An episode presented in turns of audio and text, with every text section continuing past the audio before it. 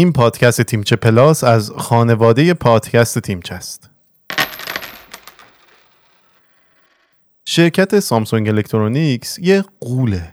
بر اساس اطلاعات مربوط به هلدینگ های کشور کره جنوبی این شرکت فناوری بهترین بخش هلدینگ قدرتمند سامسونگ محسوب میشه. تعداد گوشی های هوشمند و سیستم های سرگرمی و لوازم خونگی ساخته شده در این بخش بیشتر از هر شرکت دیگه تو کل دنیاست تولید های حافظه که برای ذخیره داده روی دستگاه الکترونیکی استفاده میشن و قیمتشون هم به خاطر کمبود جهانی نیمه رسانه ها رو به افزایش هم تقریبا تو مشت این شرکته. درآمد سالانه سامسونگ الکترونیکس معادل 200 میلیارد دلاره و چندان کمتر از شرکت اپل یعنی با ارزشترین شرکت تاریخ هم نیست. مقدار نقدینگی این شرکت هم معادل 100 میلیارد دلاره. پس وضعیت خوبی دارن.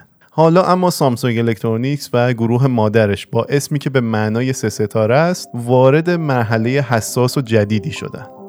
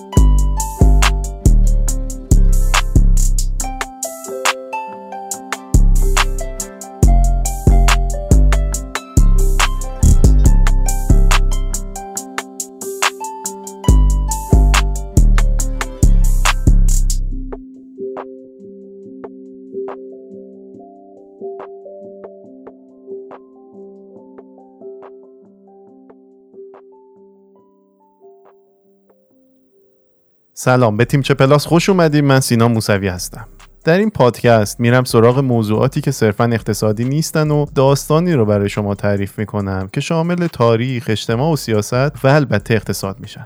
من در تیم چه پلاس تلاش می‌کنم سراغ موضوعاتی برم که ممکنه در رسانه های رسمی کمتر بهش توجه شده باشه و برای من اینقدر جذاب بوده که اومدم برای شما تعریفش بکنم. امیدوارم شما هم مثل من از شنیدن این موضوعات لذت ببرید. این یه تبلیغ نیست. من این زنگم گذاشتم به خاطر اینکه حواستون رو جلب بکنم.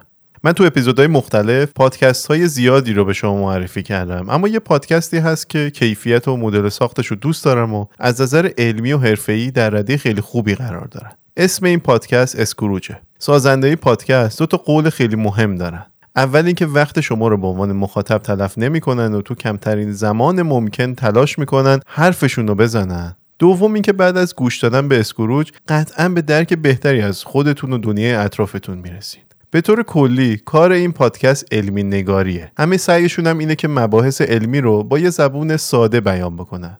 مثل کاری که من تلاش می‌کنم انجامش بدم. تو فصل دومشون که به تازگی شروع شده اومدن یه پرونده از اقتصاد ایران درست کردن و تلاش کردن با کمک پژوهشگران ایرانی مسائل رو دقیقتر بررسی بکنن و برای شما بگنشون. لینک دسترسی به پادکست رو تو توضیحات این پادکست و این اپیزود گذاشتم. اما تو app پادکست خودتون اگه اسمشون رو search بکنید به راحتی می‌تونین بهشون دسترسی پیدا بکنین و گوش بکنین و لذت ببرین. همونطور که گفتم موضوع این اپیزود در مورد سامسونگه این شرکت با مدیریت جدیدش تصمیم گرفته به جنگ تولید کنندگان بزرگ پردازنده و حافظه بره و تبدیل به بزرگترین شرکت تولیدی دنیا در این حوزه بشه. تو ماه آگوست 2021 یعنی همین یک سال پیش لی جاو یونگ فرزند خانواده مؤسس سامسونگ در سال 1938 بعد از دو دوره کار اجباری به جرم رشوهخواری از زندان آزاد شد. این آقای لی بالاخره داره کنترل کامل این امپراتوری رو از پدر مرحومش یعنی لی کنهی که سال 2020 بر اثر کرونا فوت کرده بود به دست می‌گیره. اولش به خاطر به کما رفتن آقای لی پدر به مدت 6 سال و بعدش به خاطر محکومیت رشوهخواری پسرش و دست داشتنش پرداخت رشوه به اعضای مهم دولت در کره جنوبی برای ادغام دو تا از شرکت های تابعی سامسونگ که می‌تونست قدرتش رو تثبیت بکنه مسئله جانشینی در سامسونگ پیچیده شده بود. آقای لی که بالاخره آزاد شده برنامه های بزرگی برای شرکت داره و می‌خواد این شرکت رو به سرآمد تولید تراشه های نیمه هادی لاجیتک پیشرفته مورد استفاده برای پردازش اطلاعات تبدیل بکنه. همونطور که این شرکت قبل از این هم در زمینه حافظه و گوشه هوشمند سرآمد بود. این کار باعث رقابت شونه به شونه سامسونگ الکترونیکس با کارخونه های تولید تراشه‌ای مثل TSMC تایوان و اینتل آمریکا شده و این شرکت رو وارد رقابت جهانی و سخت برای یکی از راهبردی ترین صنایع دنیا می‌کنه. اسم این TSMC تایوان و اینتل تو ادامه اپیزود زیاد میشنوید. یه شرکت بزرگ تایوانیه که تقریبا این مقدار خیلی زیادی از بازار تراشه های حافظه و پردازنده ها رو در دست خودش داره. روز هفتم ماه اکتبر 2022 سامسونگ الکترونیکس تایید کرد که یه بخشی از پیشرفته ترین ریز پردازنده های logic جهان رو بر اساس معماری GAA جدیدش و ترانزیستورهای 3 نانومتری در سال 2022 تولید می‌کنه. خیلی کلمه اختصاصی به کار بردم بذارین توضیحش بدم. ریز پردازنده های logical کارشون اندازهگیری تعداد هسته هایی که سیستم عامل می‌بینه و آدرس دهی می‌کنه بهشون. بنابراین حاصل ضرب تعداد هسته های فیزیکی با تعداد رشته هایی که هر هسته می‌تونه تحمل بکنه میشه این عددی که ریز پردازنده ها رو تشکیل میده. این GAA چیه مخفف گیت all around. نوعی ترانزیستوره که در اون توان ورودی از همه طرف بررسی میشه و امکان مقیاس بندی مداوم پردازنده رو فراهم می‌کنه. راستش این موضوع خیلی پیچیده و علمیه. من چند روز روی همین قسمت گیر کرده بودم که چطور بفهمم چی هست و چطور توضیحش بدم. اما فقط اینو بگم که هرچی معماری ترانزیستورهای پردازنده کوچیکتر باشه این یعنی تعداد بیشتری ترانزیستور در یک پردازنده جا میشه و سرعت محاسبات این پردازنده بیشتر از قبل میشه و بیشتر می‌تونه کار بکنه. و این موضوع یعنی بهتر شدن عملکرد دستگاهی که از اون استفاده می‌کنیم الان در واقع از ترانزیستورهایی دارن استفاده می‌کنن که از فناوری سه نانومتری استفاده می‌کنن. یعنی خب خیلی پیشرفته حالا بیشتر در صحبت می‌کنم. حالا بعد از این اعلامیه که گفتم سامسونگ اعلام کرد که برنامه تولید انبوه تراشه های دو نانومتری از سال 2025 رو داره که همه تحلیلگران رو قافلگیر کرد.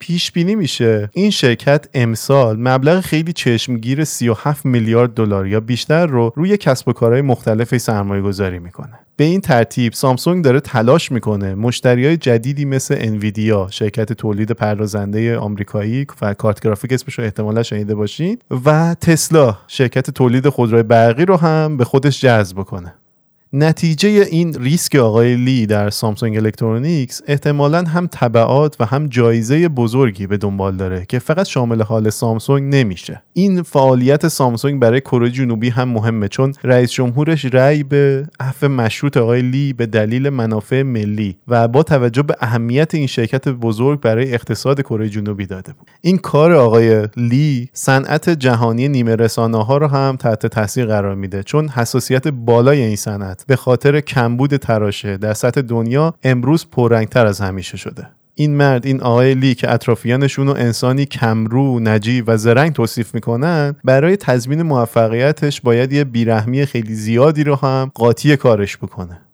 سامسونگ الکترونیکس شرکت پیچیده‌ای با چالش‌های راهبردی و عملکرد ناامید کننده تو بازار بورسه. در بهترین توصیف این شرکت به دو بخش عمده تقسیم بندی شده. کار بخش اولی تولید دستگاهی مثل گوشی‌های هوشمند و تلویزیون و لوازم خانگیه. بخش دوم هم تولید قطعات و پردازنده داره که توی دستگاه‌های سامسونگ استفاده میشن و گاهاً به شرکت‌های مثل اپل هم فروخته میشن. سامسونگ تو بخش تولید دستگاه خودش دو بخش دیگه هم داره. تلویزیون جداست و وسیله های مثل ماشین لباسشویی و دستگاه دیجیتال مثل گوشی های هوشمند. اما بخش مربوط به قطعه از نیمه رسانه ها و نمایشگرها تشکیل میشه. بخش تولید دستگاه و سخت افزار یه جورایی موتور رشد این شرکت محسوب نمیشن برخلاف تصور همه. افراد نزدیک به سامسونگ میگن که آقای لی یه سلسله مراتب برای شرکت درست کرده. تو این سلسله مراتب بخش لوازم خانگی در پایین ترین مرتبه و زیر بخش تولید تلویزیون قرار گرفته. چون علا رقم حاشیه سود کم و مشابه تقریبا توی سالهای مختلف نقش پررنگی در تقویت برند ارزشمند سامسونگ داره. بعد از این ترتیب بخش تولید گوشی و تلفن همراه قرار داره که تو دهه 2010 بیش از نصف سود به دست اومده توسط سامسونگ رو تشکیل داده. گرچه پرونده این بخش یعنی بخش موبایل تا الان چندین بار باز شده و بسته شده. محصولات مختلفی اومدند و دوباره از بین رفتن و تعطیل شدن اما همچنان نقدینگی بالایی رو تولید می‌کنن و به خاطر طیف گوشی های جدید و پرفروش با صفحه نمایشگرهای تاشو نوید آینده بهتری به این شرکت میدن. تو این سلسله مراتبی که گفتم نیمه رسانه ها حالا پردازنده و حافظه تو بالاترین مرتبه این سلسله مراتب قرار گرفتن. در طول تاریخ این شرکت سامسونگ روی تولید تراشه های حافظه تمرکز داشته و 44 درصد از بازار جهانی تراشه هایی که معروف به هارد هارد به اسم هارد میشناسیمشون و 36 درصد از حافظه های NAND یا NAND رو که برای حافظه های گوشی تلفن همراه استفاده میشن رو به خودش اختصاص داده. بخش تولید حافظه تقریبا بیش از 20 درصد درآمد سامسونگ رو تولید می‌کنه اما تقریبا نصف سود عملیاتی به این بخش مربوط میشه. یعنی اهمیت خیلی بالایی داره. تحلیلگرا تخمین می‌زنن که تولید حافظه تو شرکت سامسونگ الکترونیکس حالا حالاها سوددهی داره. چون وجود این تراشه ها برای ذخیره داده تو صنایع مختلف اهمیت بالایی داره. به گفته نیکولاس گاودیس از اگه اشتباه نگفته باشم اسمشو از بانک UBS جهت حرکت این صنعت فقط حالت سعودی داره. بر اساس پیشبینی یه شرکت تحقیقاتی به اسم اومیدیا از سال 2020 تا سال 2025 بازار جهانی تراشه های حافظه هر سال با نرخ دو رقمی از گسترش پیدا می‌کنه. به خاطر افزایش تقاضا در بخش مراکز داده و همچنین ادغام شرکت های تولید کننده تو بخش عرضه این مسئله دیگه به اندازه قبل پر اهمیت نیست. یه این اینو بذاریم بشکافم. یه ذره بیشتر توضیحش بدم. یه ذره گنگ گفتمش. یه سری کوچیک سازی های مختلفی داره تو بخش تولید کنندگان اتفاق میفته تولید کننده های کوچیک دارن با همدیگه مرج میشن. اما سرمایه این تولید کنندگان کوچیک کمه و این به معنای عدم توانایی رقبا برای ورود آسون به عرصه تولیده. یعنی اینقدر منابع تولید کنندگان کوچیک شده که نمی‌تونن روی فناوری های جدید سرمایه گذاری بکنن. و این موضوع در دنیای تکنولوژی یعنی مرگ یعنی عقب موندن یعنی نابود شدن. اما شرکت سامسونگ الکترونیکس ادعا می‌کنه که توانایی خودش رو توی نوآوری و استخراج ارزش از کسب و کارهای قدیمی یعنی همین حافظه ها اثبات کرده و می‌تونه حتی بیشتر درآمد داشته باشه. اما تعدادی از مدیران اجرایی این شرکت نگران پیچیدگی عملیات تولید حافظه هستند و بعضی از سرمایه‌گذاران هم نگران کاهش احتمالی تقاضا برای تراشه های حافظه تا پایان امسال یعنی 2022 هستند. این چیزایی که گفتم یعنی چی؟ یعنی سامسونگ ممکنه نتونه روی بحث تولید حافظه و سخت افزار تمرکز بکنه یعنی درآمد ازش کسب بکنه به اندازه کافی. حالا گزینه ها چیه؟ راه حلا چیه؟ یکی از گزینه های سامسونگ احتمالا تقلید از مسیر اپله و توسعه بخش خدمات که از 8 درصد درآمد سازندگان اپل در سال 2012 به یک پنجم رسیده. یعنی یه نقش خیلی مهمی داره. بگم منظور چیه؟ اینکه اپل از سال 2012 یه مسیر جدید آغاز کرد. App Store ش رو ارتقا داد و تلاش کرد درآمد بیشتری بسازه. بعد رفت سراغ سرویس های مثل Apple Pay Apple Cloud Apple Music و شروع کرد به ارائه خدمات و سود خوبی هم ساخت. اونم نه از سخت افزار. بعد از مرگ استیو جابز و جانشینی تیم کوک تیم مدیریت اپل اینقدر هوشمند بودن که در یک پروسه چند ساله تغییر ایجاد کردن در اپل و بخش خدمات رو بالا آوردن و اهمیت سخت افزار رو کم کردن. چون فکر می‌کردن که درآمد سخت افزار دائمی نیست. اما داستان سامسونگ یه ذره به نظر میاد فرق بکنه چون علیرغم چند موفقیت کوچیک خصوصا در زمینه برنامه های پرداخت و سلامتی تلاش های سامسونگ برای اضافه کردن نرم افزار به خدمات جدید. به سخت افزارهای درجه یک خودش چندان پیوسته و موفق نبوده. یه دلیل برای عدم موفقیت سامسونگ و ایجاد همچین مسئله اینه که رویکرد تقدم سخت افزار توی فرهنگ شرکت سامسونگ الکترونیکس یه ریشه قدیمی داره. احتمالا شخصیت و تجربه آقای لی هم مزید بر علت شده. یکی از مدیران اجرایی سابق شرکت سامسونگ الکترونیکس میگه که طبع آقای لی خیلی محتاط و محافظ کارانه است. حتی شدیدتر از پدرش. ممکنه این محافظه کاری ذاتی به خاطر اولین تلاش بزرگی که باشه که بعد از رفتن به دانشکده تجارت هاروارد تشدید شده باشه. تو اواخر دهه 90 و زمان اوج حباب دات کام آقای لی توی شرکت سرمایه گذاری خطرپذیر به اسم e-Samsung سرمایه گذاری کرد. بنا به گفته مدیر اجرایی سامسونگ مدیر اجرایی سابق سامسونگ. چون آقای لی شاهد ورشکستگی این شرکت بود نسبت به مهندس های نرم افزار کره بدبین شد و شرکت e-Samsung رو اصلا کلا تعطیل کرد. از طرفی برداشتن قدم های بزرگ تو بخش خدمات می‌تونست همکاری طولانی مدت و موفق سامسونگ الکترونیکس با غولهای نرم افزاری مثل گوگل و مایکروسافت رو به خطر بندازه. سال 2014 سامسونگ یه نوع خدمات پخش موسیقی به اسم Milk Music رو به بازار معرفی کرد که رغم موفقیت آمیز بودنش دو سال بعد بسته شد. یکی از مدیران اجرایی سابق سامسونگ به خاطر داره که گوگل تلاش های سامسونگ برای تولید نرم افزار رو به منزله اقداماتی برای فروپاشی اکوسیستم اندروید تلقی کرد و احساس خطر کرد و به سامسونگ اخطار داد. این شخص با حسرت اضافه کرده تو مصاحبه که من تقریبا مطمئنم که سامسونگ کلا دیگه تولید نرم افزار و خدمات رو کنار گذاشته. نگرانی این آقا به خاطر از دست دادن فرصت بزرگه. اون میگه که گرچه این شرکت هنوز هم صحبتهایی در مورد اقدامات جدید در این زمینه می‌کنه اما احتمالا این صحبت ها صرفا برای اطمینان از صداقت گوگل و بقیه شرکاست. من خودم به شخصه یادمه که سامسونگ یک سیستم عاملی تولید کرد به اسم تایزن. خیلی هم سرمایه گذاری کرد خیلی هم تبلیغ کرد. اما از یه جایی به بعد یهو گذاشتش کنار و دوباره برگشت سراغ سیستم عامل. همین مسیر رو برای ساعتهای هوشمندم برداشت و سال گذشته دوباره اون سیستم که برای در واقع ساعت استفاده می‌شد رو کنار گذاشت و برگشت به اندروید. اندرویدی که گوگل داشت معرفی می‌کرد. مشکل دیگه مربوط به کشور چینه. این کشور منبع تقاضای مهمی برای تراشه های حافظه و پردازنده ها محسوب میشه. سامسونگ برای پاسخگویی به این نیاز داره امسال دومین کارخونه تولید تراشه حافظه خودش رو تو شهر ژیان تکمیل می‌کنه. ژیان نیست ژیان. برخلاف تشدید تنشهای بین چین و غرب مخصوصا آمریکا احتمالا نه سامسونگ نه هیچ شرکت تولید تراشه دیگه تو کره جنوبی این همسایه بزرگ رو از دست نمیده چون این کشور به احتمال زیاد سالهای سال همچنان یه خریدار بزرگ باقی میمونه. مخصوصا برای تراشه های حافظه و پردازنده ها چون از نظر فنی پیچیده ترن یعنی سامسونگ باید برای حفظ مشتریان چینیش همزمان با حفظ مشتریان آمریکاییش توازن برقرار بکنه و یه جورایی وسط رو بگیره که نسیخ بسوزه نه کباب. این صف نسبتا طولانی مشکلات و ریسک های مختلف توضیح خوبی برای عملکرد ضعیف سامسونگ در مقایسه با قولهای دیگه در زمینه فناوری مثل اپل و شیامی و تولید کنندگان دیگه تراشه و پردازنده مثل TSMC و اینتل توضیح خوبی برای این موضوع. چون این شرکت از چند کسب و کار نسبتا مشخص تشکیل شده و همین موضوع باعث شده که هزینه از دست رفته این شرکت های به هم پیوسته خیلی زیاد بشه و یه جورایی سامسونگ مجبور بشه با مشکلات مختلفی دست و پنجه نرم بکنه.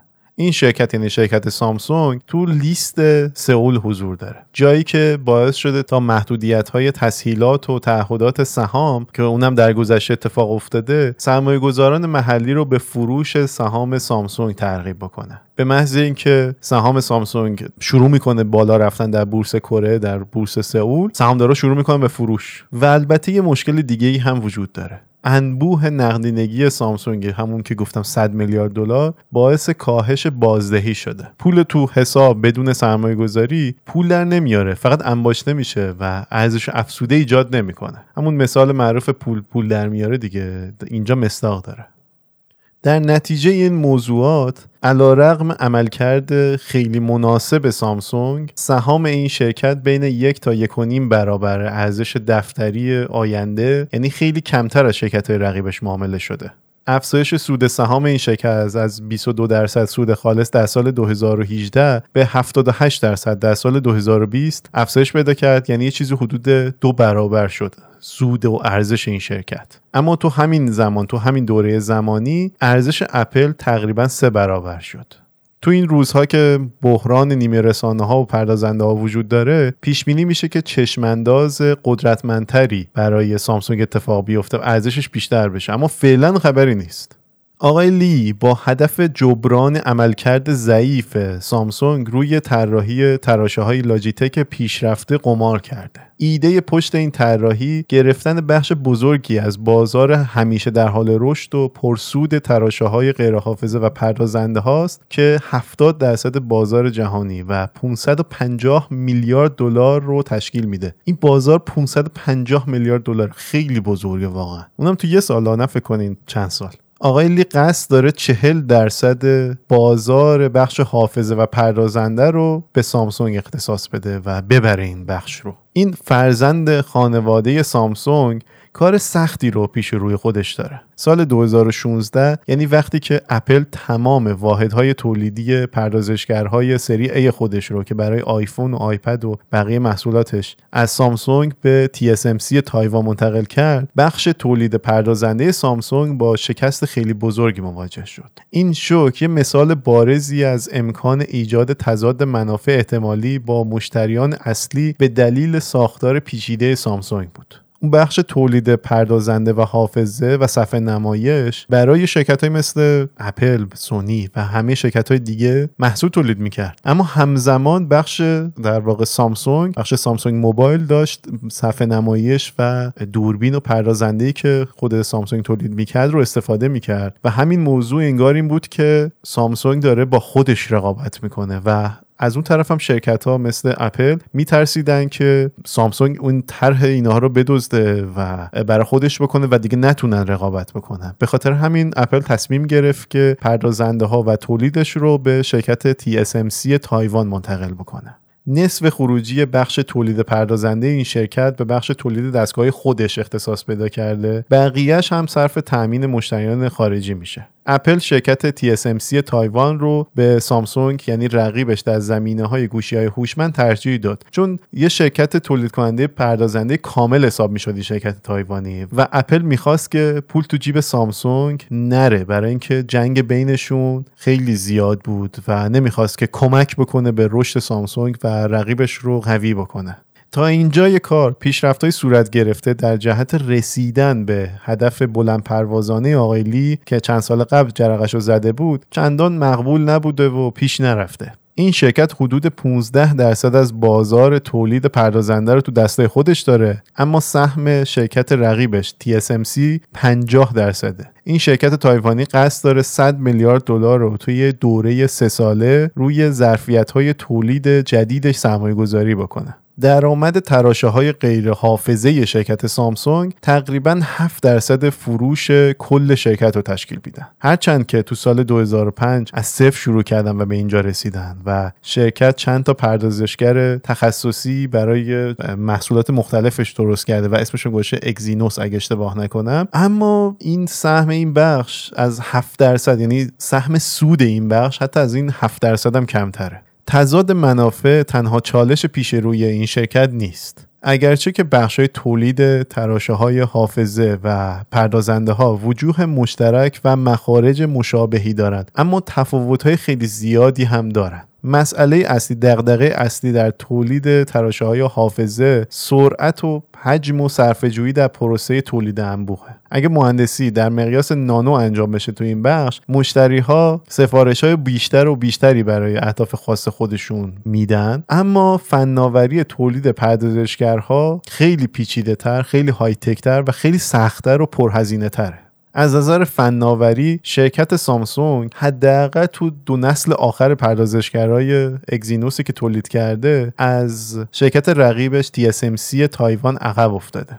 شاید یه بخشی از این قضیه به خاطر احتیاط منطقی باشه. یه جورایی می‌خوان که یه دفعه چیزی تولید نکنن که نتونن کیفیت مناسب نداشته باشه. اما سکون تو این موقعیت می‌تونه روابط با مشتریان رو مشکل تر بکنه. چون بنا به گفته یکی از مدیران اجرایی بخش نیمه رسانه ها از یه شرکت دیگه میگه که خیلی از اونها خیلی از کسایی که می‌خواد از پردازنده استفاده بکنن تا گارانتی ظرفیت خط تولید و کیفیت رو نگیرن هیچ تمایلی به سفارش دادن ندارن. و مدیرای اجرایی سامسونگ به جای پیش بینی نیازهای شرکت هایی که می‌خوان ازش خرید بکنن بیشتر رفتار انفعالی نشون میدن و دارن توی این موضوع عقب میرن. مشخص آقای لی با آگاهی از این مشکلات به دنبال تسریع توی تغییرات مورد نظر خودش تو شرکت سامسونگ این شرکت از مهارت تحقیق و توسعه خودش برای ریسک کردن روی تراشه های نسل بعدی استفاده می‌کنه.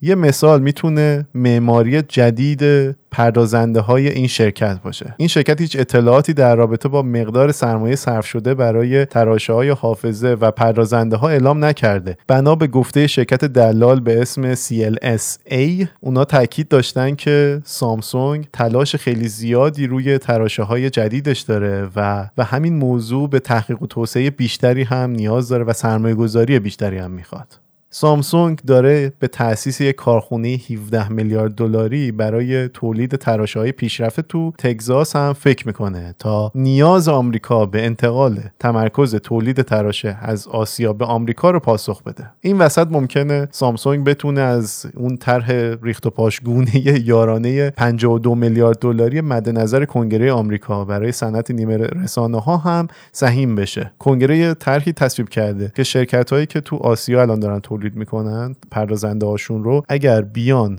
در واقع در آمریکا کارخونه تاسیس بکنن می‌تونه از اون یارانه 52 میلیارد دلاری اون وام تقریبا بلاعوض 52 میلیارد دلاری استفاده بکنن. سانجی و رانا از شرکت همون شرکت دلالی که گفتم CLSA معتقد سامسونگ قصد داره مشتری های جدیدی جذب کنه وقتی که می‌خواد بره آمریکا. به طور مثال شرکت های مثل انویدیا که کارت گرافیک تولید می‌کنه و شرکت های مثل تسلا این دو تا شرکت چه مزیتی برای سامسونگ دارن؟ اینکه هیچ تداخلی با کسب و کارهای دیگه سامسونگ ندارن و احتمال ایجاد مشکل و رفتن این شرکت ها از پیش سامسونگ کمتر میشه و دیگه مشکل اپل در واقع پیش نمیاد. این وسط شاید خبرهای خوبی هم برای سامسونگ وجود داشته باشه. این خبرها چی هن؟ شاید این ژئوپلیتیک ملتهب صنعت نیمه رساناها به کمک سامسونگ بیاد. تشدید نگرش های ملیگرایانه در رابطه با فناوری های مخصوصا تو حوزه طراحی و تولید تراشه باعث میشه که دولت ها این روزها بیشتر به تولید داخلی و قهرمانان محلی روی بیارند اما ممکنه در نهایت این قضیه به نفع سامسونگ تموم بشه. چرا؟ با تشدید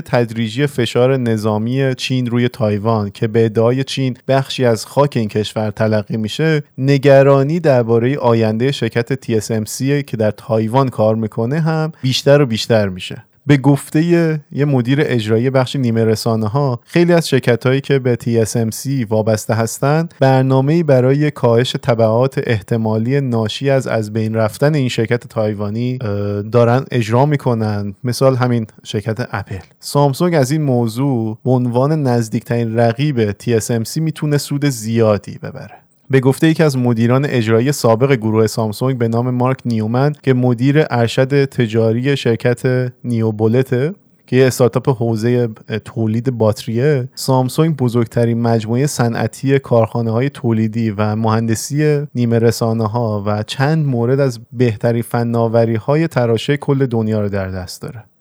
یه راه حل برای تسریع تو رشد سامسونگ یه توصیه قدیمیه که بانک های سرمایه گذاری به سامسونگ تا حالا چندین بار اعلامش کرده بودن. اونم این که تفکیک سامسونگ. یه بخش تولیدی برای تولید پردازنده یه بخش تولیدی بقیه محصولات. این کار باعث حذف تضاد منافع احتمالی تو بخش تولید و پردازنده میشه. همچنین تازه این شرکت می‌تونه بره تو در واقع بورس آمریکا قرار بگیره و کمک های مالی دریافت کنه و از محدودیت های بورس کره جنوبی هم رها بشه. این پیشنهاد رو گروه مدیریت سرمایه الیوت سال 2016 به سامسونگ اعلام کرد اما آیلی هیچ تمایلی به این گزینه نداشت.